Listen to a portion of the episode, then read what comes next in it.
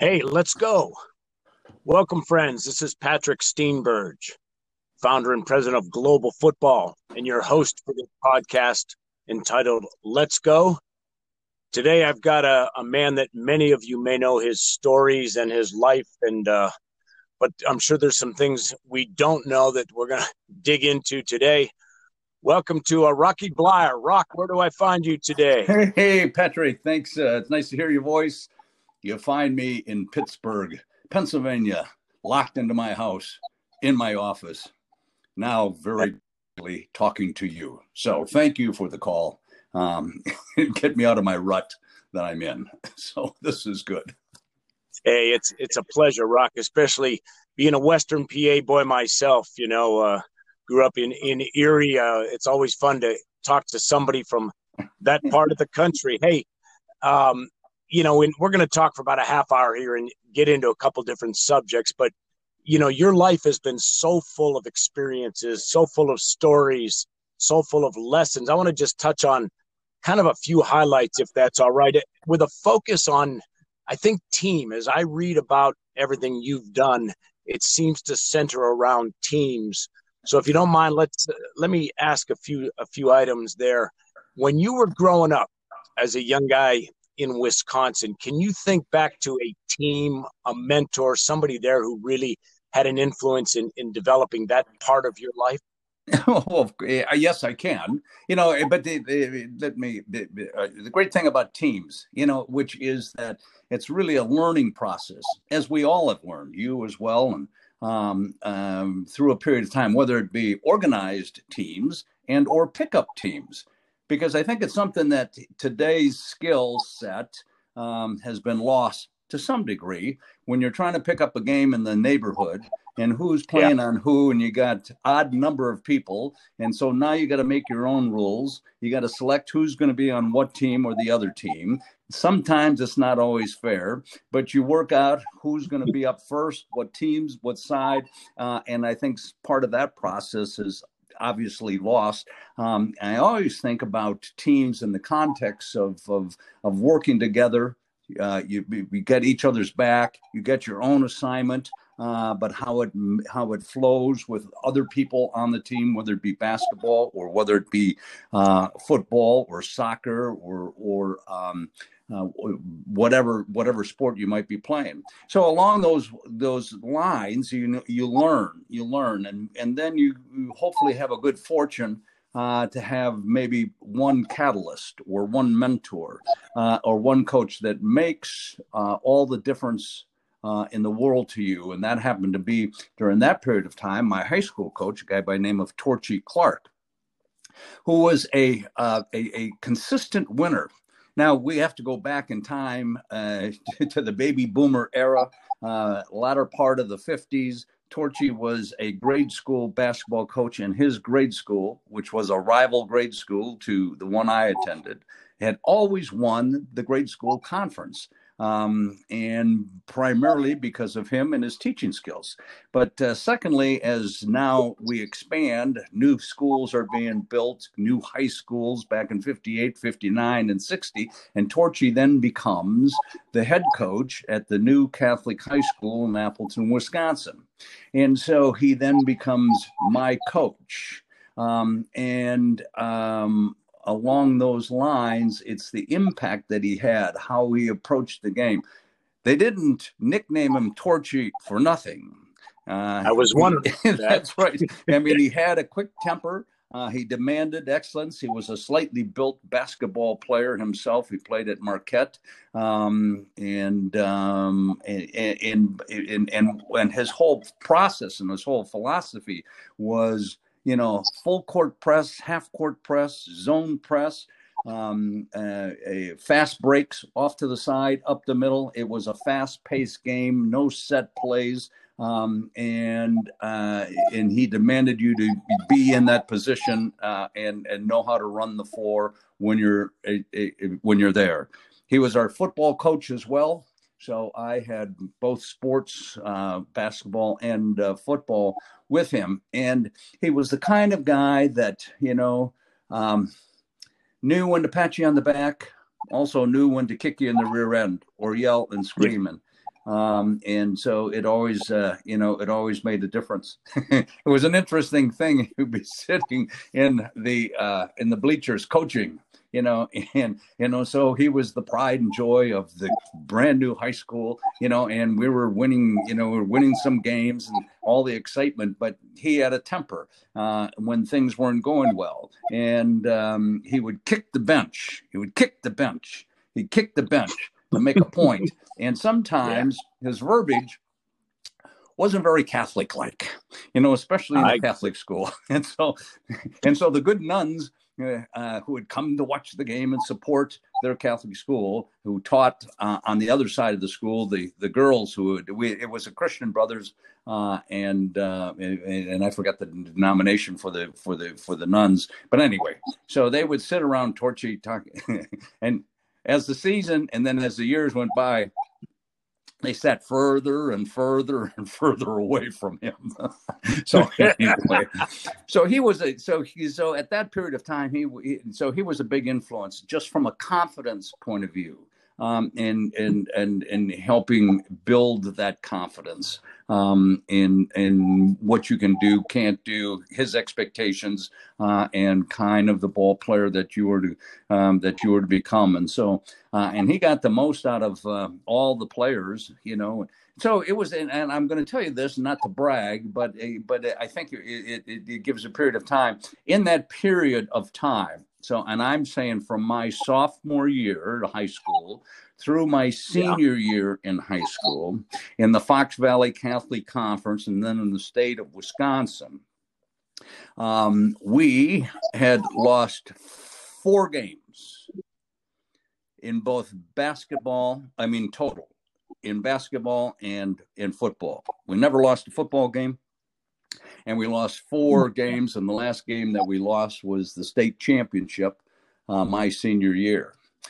But because of that, okay, so people got recognized. Yeah. And I just say that people got yeah. recognized. He had a, you know, it was a name team, you know, because you're winning, more people will get recognized from that from that team. Sure. I have to say, there was only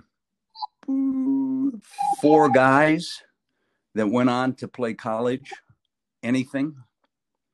Wow. And uh, so it, it, it, for me, it was like a true test of getting the most out of the people at that time, given what you have, and not necessarily talent, but but having them reach their potential, you know, through that um, through that period of time of their life. Not that they would ever go on and play, but uh, but you would think, given the success, that you would have great talent all over. But uh, as yeah. I said, you know, only for so he was the first big influence from a from a from a coaching perspective and from a leadership perspective. Wow, that's I I never heard that story of uh, of yours. That's a, that's a good one, and obviously that was built around a team effort. If you've only got four guys ever going to college and you have that much success, that is a a total team effort. Right. Let's jump ahead. Yeah. 19, 1966, uh, Notre Dame's national championship year, of which you're a key figure. And we all, you know, anybody who's read that history and, and was around then, the first game of the century, the 10 10 tie at Michigan State. But I want to dive into the next week. Okay. Because that, I want to believe that I don't know. I want to believe there was a little bit of a sense of, boy, did we did we not achieve it? You know, we're we were undefeated going in. We end up coming out of there with a 10 10 tie. We got one game left at USC, who's been our nemesis, right? right. Forever. Forever. And you got to travel to the coast. You got beat up by Bubba, Bubba Smith, you know, and Webster and Pisa and all those tough guys from Michigan. What was the, how did Ara, how did the team react to going out to Southern Cal for the final game, knowing your only chance to to get that national championship is to win out there on the coast. you know, I would like to tell you the secrets or the inside story of that week of preparation because it was a big yeah. week. I mean, it was a big week coming off that tie, the 10 10 tie. Michigan State obviously was finished with their season. We had the one game left against Southern Cal. Unfortunately, I had a um, ruptured kidney in the game in Michigan State. Uh, and so I spent that week in the hospital back in South Bend.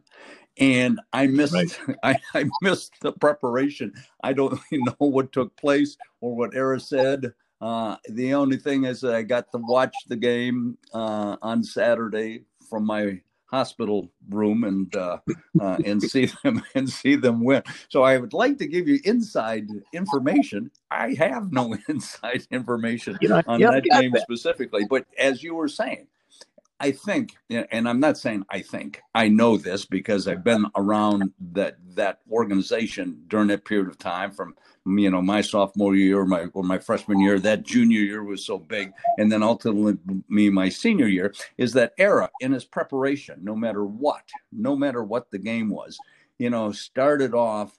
Um, you know, each week, I mean, each day of that week, approaching the game, you know, was so usually you played the game on on on Saturday, as you well know.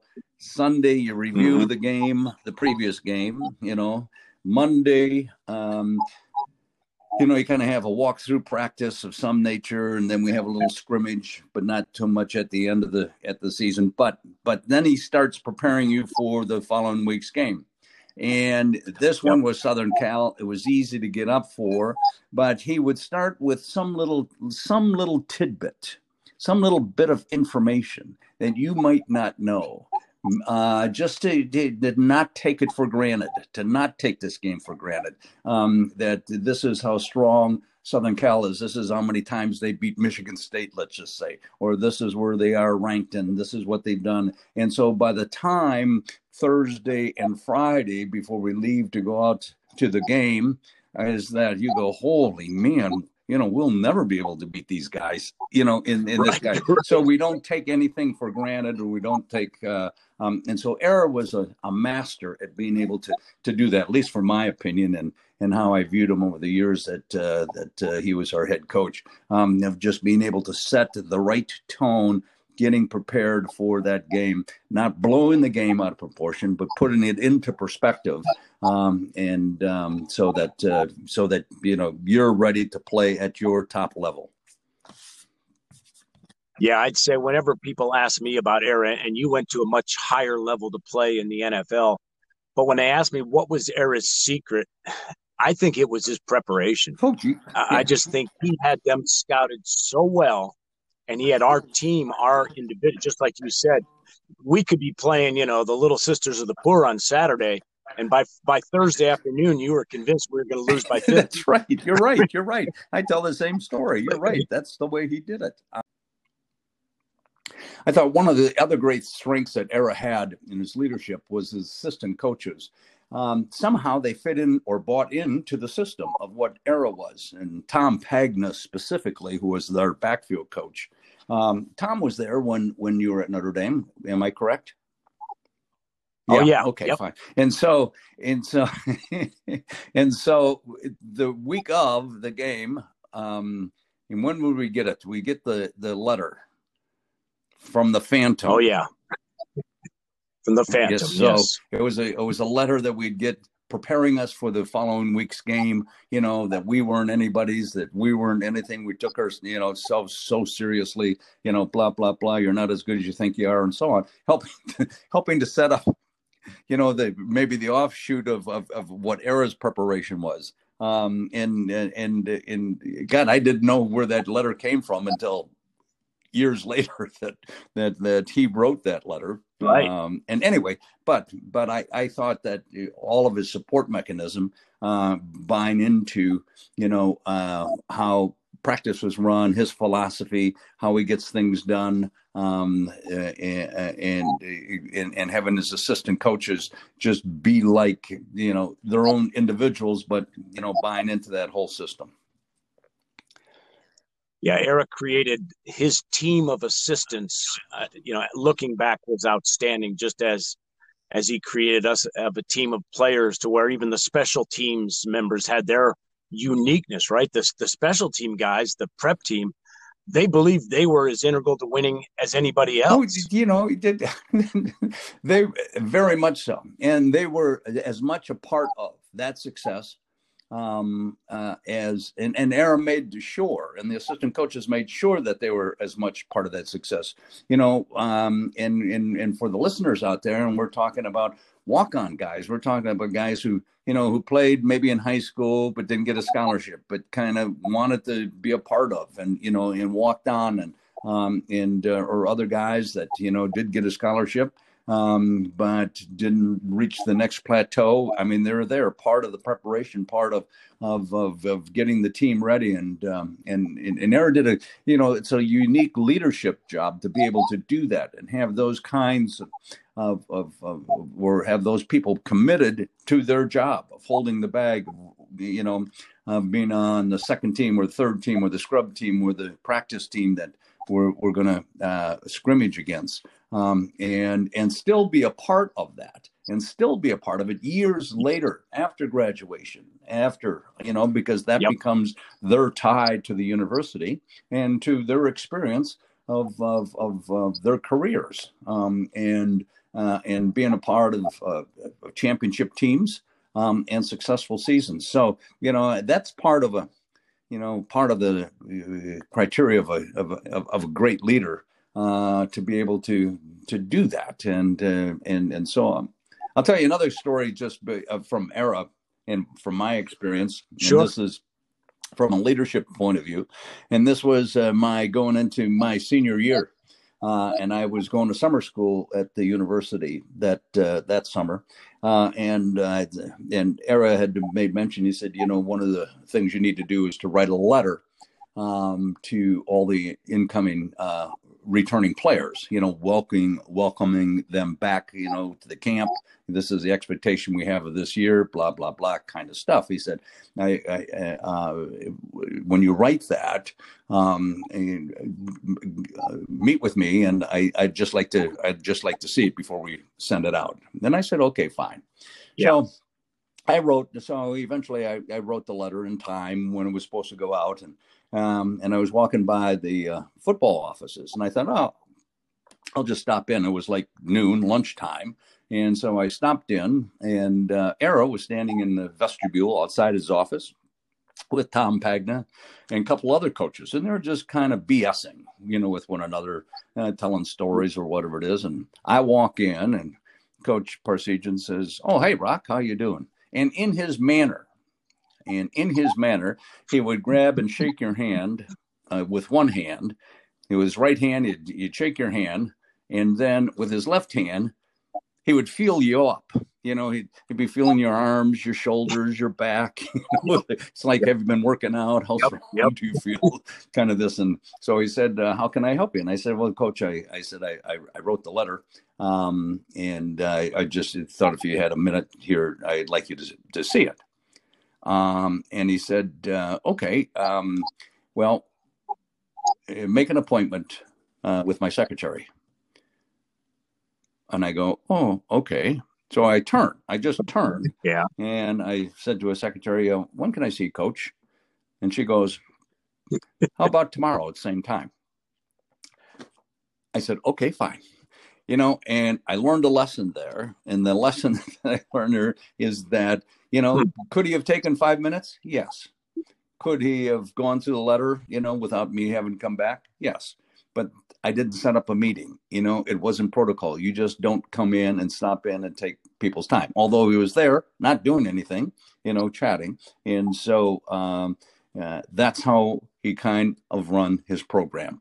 Um, and so it was a lesson i learned uh, learned well. Now telling you this after all these years.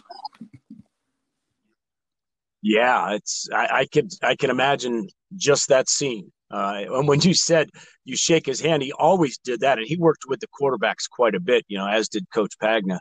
But yeah, he'd shake his hand, and you better have your right shoulder better be tight because he's going to be grabbing it with his left hand. That's right. you took me right back to those handshakes I would get from him. That's crazy, Rock. that that is that is wild. Hey, let me talk a little bit about another leader and another great team. You know, you were part of four Super Bowl championship teams with the Steelers, you know, just an iconic age there. But their true leader was Dan Rooney, the the owner and uh, who I was very blessed that you introduced me to him back around 2012 before uh, going to Ireland for that event where I got him to do the the coin toss for our high school game thanks to your intro. But tell me a little bit about the Steeler teams and the leadership of Dan Rooney within that, who obviously worked through the coaching staff. But I believe Mr. Rooney was was very involved. you know, so that so you know, if you look over the period of time since 1933, when uh, Mr. Rooney bought a franchise in the fledgling National Football League um, and was kind of the owner. What people should understand is that for the first 40 years of that existence, the Steelers were the most losingest team in the league. And wow. um, and obviously it changed later on, but you know, so so, so Mr. Rooney was a wonderful, wonderful guy, promoter. Um, he was a uh, horse player. Um, uh, it was a gambler, um, kind of a kind of a. We did more horses than gambling or so on. But it, it was a great North Side guy from Pittsburgh, and that's where he grew up. Um, and uh, and it was a promoter. He promoted boxing fights um, around. And so now he's got this Steeler football team, uh, and his brother runs a Sandlot football team. So when he bought the franchise, he tapped the brother on the shoulder and said, "Okay, we're just going to take your team and move it into the NFL, since it's already organized." And he did that. His downfall was that he trusted everybody, and uh, um, and uh, and he would hire and he would hire good he would hire friends to to run the organization. So his coaching yeah. changes or his coaching decisions weren't necessarily the best um, uh, over the years, and uh, and it, it, the results uh, or his record would showed the results of that. Um, and then Dan Rooney, uh, who was his eldest son, was working in the organization. Uh, and uh, when I came in the in the group in 1968, Dan was kind of like a vice president, um, and the and Mr. Rooney was still, uh, you know, running the eh, organization. And in 1970, um, well, in anyway, I should say that in 69, 69, Dan stepped up and said, you know, we need to we need to take a, another look um, from a leadership role. We need to take another look, you know, at uh, how we approach um, our coaching staff. And so he took over that process uh, and went through a process and then found a guy by the name of Chuck Noll, who's an assistant coach uh, with the Baltimore uh, hmm. Colts at the time. He had been out in um, San Diego in the American Football League uh, for a while, and um, and so anyway, um, hired him, and, and, then hired him. Uh, went through the process, and so Chuck became our coach. And the interesting thing about Chuck, in comparison, if I may make it to uh, that of Ara Parseghian, in both cases, um, both of them had a, an extreme amount of confidence in their own ability, in in their knowledge of the game of football and how it should be and how it should be run uh, and uh, and and how we will run it. Um, Coach, uh, so uh, so Coach Noll, you know, came in um, and he and and he viewed himself, he, I, and he was, he was he was more of a of a, a philosopher. He was more of a teacher um, uh, than maybe a you know a a, a, a coach. He ne- needed to understand reasons why things work, how things work, um, and he would read, read and read and read about history and about leaders um, and not necessarily about football. One thing that he did not really dwell on is, you know, is football. I mean, outside of football, it wasn't his life, and so his philosophy, you know, over a period of time changed. Um, and I can remember, I can remember Russell. Now I'm, I'm going to take you back and some of your listeners. Andy Russell was a captain of our football team. Uh, back when I was a when when I was a rookie in 1968. Um, Andy um, was an All-Pro linebacker for the Pittsburgh Steelers. With a two and uh, twelve record, you know, uh, and in from he was he had been uh, a All Pro like three or four or five times or four times on losing teams, so he was a substantial player.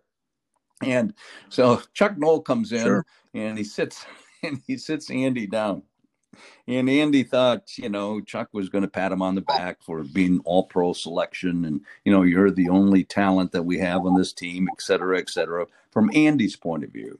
And Chuck looks at him and he said, um, I'm going to make you a better, uh, I'm going to make you a better linebacker than you are. Now, doesn't mean that you're going to make all pro, mm-hmm. but you're going to be a better linebacker. Um, uh, you have terrible technique uh, and you take too many chances. you take too many big plays. It's not your responsibility. You will do as I tell you, as lined up. It'll make you a more effective player and a better player for this team. But as I say, you may not make the big splash and or the uh, make all pro. But I just wanted to tell you, the you know that's how things are going to be, and that's the way Chuck was. I mean, it's your position you know, and he coached everybody along those same lines uh, about responsibility, what you do. You cannot cover for somebody else. You have your own responsibility if you feel there's a weakness and you're trying to cover for the weakness, now we got two weaknesses on the team, on the position you just vacated and and and the person you're trying to help. So eh, so all of a sudden the mindset started to change and the expectations started to change, uh, and his focus on the team started to change, um, and uh, and he wasn't afraid to take criticism along the way because he did that first year. He only won one game, the first game of the season, and then lost the next thirteen um, but we yep. started to we started to draft well uh, and prepared and get the right players in a leadership role that eventually became the core and and and, and of, of, of those 70 Steelers uh, and to win those Super Bowls. So Chuck had so Chuck had this. I can remember talking to Terry Hanratty. Now Terry Hanratty, for your listeners, uh, who was a Notre Dame player my my quarterback uh, when I when I was there, and then got drafted uh, by the Pittsburgh Steelers in uh, 1969 in the second round. And so he had been there when Chuck came, and Chuck had picked him, and then through the years with Bradshaw and in the in the winning years, and then uh, so so I said, how would you describe Chuck? You know, and so he thought and he thought and he thought, and he said, listen, okay, um, it was now Chuck was not a yeller or a screamer. He was a pretty quiet guy. I mean, didn't say a whole mm-hmm. lot, but he just made you feel uncomfortable.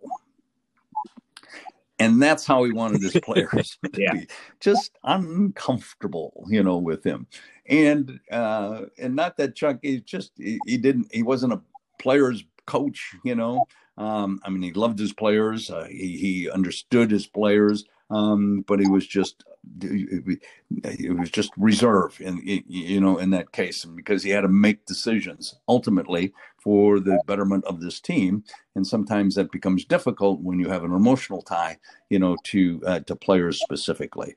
So um you know so yeah so so Dan Rooney had a big leadership you know, rolling. You know, and part of that, if I may also say, that you know, came from from you know from Dan in my case specifically. And so when I came back from the service in 1970, uh, I, I, wrote a letter to to to Mr. Rooney, you know, asking whether I could come back try out for the team. And he said he'd he'd have to talk to Dan, and they extended an invitation for me to come back uh, in 1970. There was a players' strike at that time.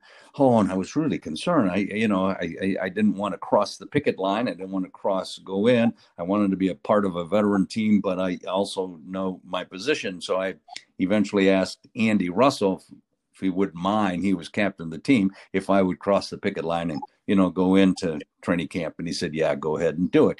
So I went into training camp and went all the way through training camp.